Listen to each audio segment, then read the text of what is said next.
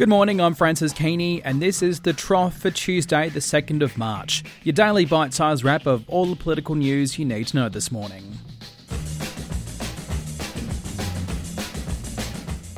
Debate surrounding penalty rates is shifting towards the speed in which the cuts will come into effect. And there's been an interesting intervention from the former Employment Minister Eric Abetz. The Liberal senator has penned an opinion piece in Fairfax Media advocating for the grandfathering of existing penalty rates for workers. He says while he's pleased about the decision by the Fair Work Commission, he's worried about another work choices style campaign, and one solution is for workers to retain the penalty rates they're currently entitled to. This is a view echoed by the Council of Small Business. Its chief executive, Peter Strong, has told AM it could be possible for the changes to only affect new workers. He also wants protections in place to stop businesses from sacking their old employees only to rehire them under the lower penalty rate scheme. This is a view not supported by the Australian Chamber of Commerce and Industry, which says the changes should come into effect as soon as possible. It's also worth noting the comments by the Productivity Commission last night in Senate estimates that said the penalty rate should come into force over a 12 month period so that individuals have the chance to adjust. Now, the federal government has been forced to be very careful about its use of language on this issue. It knows how unpopular this measure is, and it keeps stressing that it's an independent decision by an independent umpire. The Australian newspaper this morning has also questioned how many people could be affected it says analysis by the Department of Employment suggests 285,000 workers could be affected, not as much as a three quarter of a million people that we've heard being bandied about in the past week or so. But the paper concedes it could have an impact on the negotiations of other enterprise bargaining agreements in the long term. The paper's quoting unnamed Liberal MPs who say Malcolm Turnbull failed to prosecute the potential benefits of lower penalty rates, such as an increase in employment.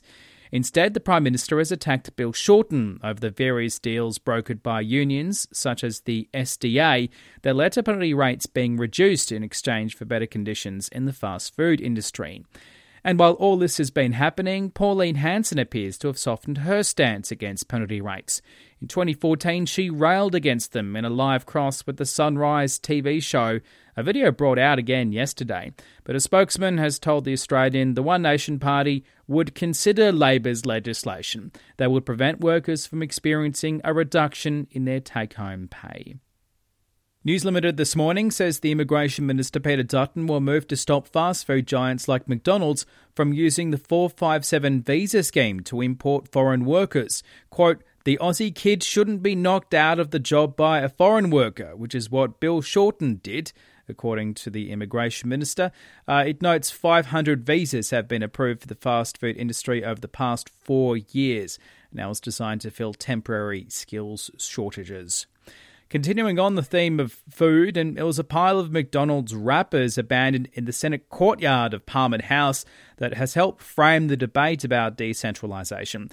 It follows revelations in Senate estimates that some staff from the APVMA, the agency Barnaby Joyce is moving from Canberra to Armidale, have camped out at McDonald's Armidale in order to do their work. And the reason? The fast food chain has free Wi Fi. This has been ridiculed by Labor, and the member for Fenner, Andrew Leigh, took responsibility for placing the McDonald's bags on the ground where the Nationals were holding a press conference about decentralisation. Barnaby Joyce, the Deputy PM, issued a warning that the Nationals want to see more government agencies moved out of Canberra, saying that, quote, part of the public service is, just like a politician, you are a servant of the public. The federal government is breathing a sigh of relief after figures out yesterday showed Australia managed to avoid a technical recession. The Treasurer Scott Morrison last night on 7:30 stressed that while the coalition has welcomed the latest GDP figures, Many people are not feeling the effects of this boost in economic activity. Gross domestic product rose 1.1% in the December quarter. Economists had been predicting a growth rate of around 0.8%, and it's likely to see a well timed windfall for the federal budget in May. Speaking ahead of the results, the Treasury Secretary John Fraser told Senate estimates yesterday that if the terms of trade stayed high, the federal government should prioritise budget repair ahead of any additional spending promises. And he also urged the coalition not to repeat the mistakes made under the Howard government. Chris Richardson from Deloitte Access Economics has warned that's a tough ask if the government on the day is polling poly. There's some interesting comments from the head of Stocklands, Australia's largest residential developer, who's advocated for changes to negative gearing. Its chief executive, Mark Steinert, has told the AFR that, quote, some type of sensible and fair cap on negative gearing isn't unreasonable, unquote. Now, he's not going so far as to endorse Labor's proposed changes, but this will definitely be seized on by the federal opposition today. And speaking of the budget, the Courier Mail reports the federal government is considering whether to adopt changes to the way that people file their tax deductions. It says an internal report is seeking views on whether a flat rate should be paid for work deductions to reduce pressure on the budget. But the paper says the government is preferring more compliance measures at this stage. All right, we do now need to talk about this recruitment video from the Department of Finance. If you haven't seen it, check it out. It's got more than 30,000 hits so far. It shows workers from the department being roped in to play what's been described as one of the most excruciating recruitment videos ever produced. Now, young employees are filmed talking about things such as paleo pear and banana bread. Uh, that's a recipe that does exist online on the internet, by the way. I found I've got some level of sympathy for them. I mean, this is something that they thought was fun, and it probably was fun to be a part of, but this also cost taxpayers almost $40,000 to make, and that's a bit rich. The federal government is pushing ahead with an extradition treaty with China.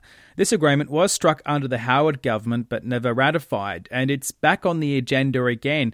Legislation is set to be tabled in Parliament today. Now, the Law Council of Australia and Amnesty International, they're both worried about this proposal, as well as the ALP given China's use of the death penalty. Expect some interesting debate on this in the weeks and months ahead. The Employment Minister, Michaelia Cash, has announced new laws that could make the head office of franchises liable for the underpayment of workers. Now, it, follows a number of stories surrounding 7 Eleven and Domino's, where franchisees have been accused of deliberately underpaying workers. And now the head office of those franchisees could be held liable if they knew about the practice and failed to take reasonable steps to stop it. The AI group has warned that it could jeopardise the viability of some businesses. Briefly, in other news in the political sphere this morning, Christian Porter, the Social Services Minister on 6PR in Perth, seemed to indicate that the federal government is prepared to make significant concessions on its childcare and welfare reforms. But he stressed that at a minimum, the government needs $1.6 billion in savings to pay for its childcare reforms. Columnist Nikki Savva in The Australian has warned that Malcolm Turnbull can't win by getting into a cage fight with Abbott and is losing the battle by blaming the former PM for the disappointing result in Newspoll this week. He's also warned that the first sign that Peter Dutton could challenge for the top job will be his resignation from Cabinet if there is a catastrophic decision made by Turnbull. The new Nationals MP and former Fremantle AFL coach Damian Drum is set to be voted in as the new whip for the party today. There's a meeting following the departure of George Christensen, according to the AFR. And Mitch Fifield, the communications minister, has opened up about his passion for Hi-5, the kids program. He was questioned in Senate estimates about a possible TV content review. And he was asked whether that could result in shows like Hi-5 being axed. His response is that parents are probably more worried about the changing lineup of the popular TV program. The Prime Minister Malcolm Turnbull appearing on WSFM this morning. Scott Morrison has been on 2GB so far. Bill Shorten, the opposition leader, is doing a town hall meeting here in Canberra at Albert Hall tonight. And Senate estimates continues today. The Department of Social Services is up. Expect a few questions about Centrelink as well as the NDIS. Industry, Innovation and Science is also on the agenda, as well as ASIC. The Fair Work Commission will be appearing from 9am, as well as the Department of Foreign Affairs and Trade. The weather for Canberra today cloudy and the chance of showers later today and storms as well in the afternoon for those chasing a flight out of town. I'm Francis Keany and thanks again for your company. You can check out the website, thetrough.com.au. You can also subscribe via iTunes and feel free to leave a review if you like what you hear. And I'm also on Facebook and Twitter. Talk to you tomorrow.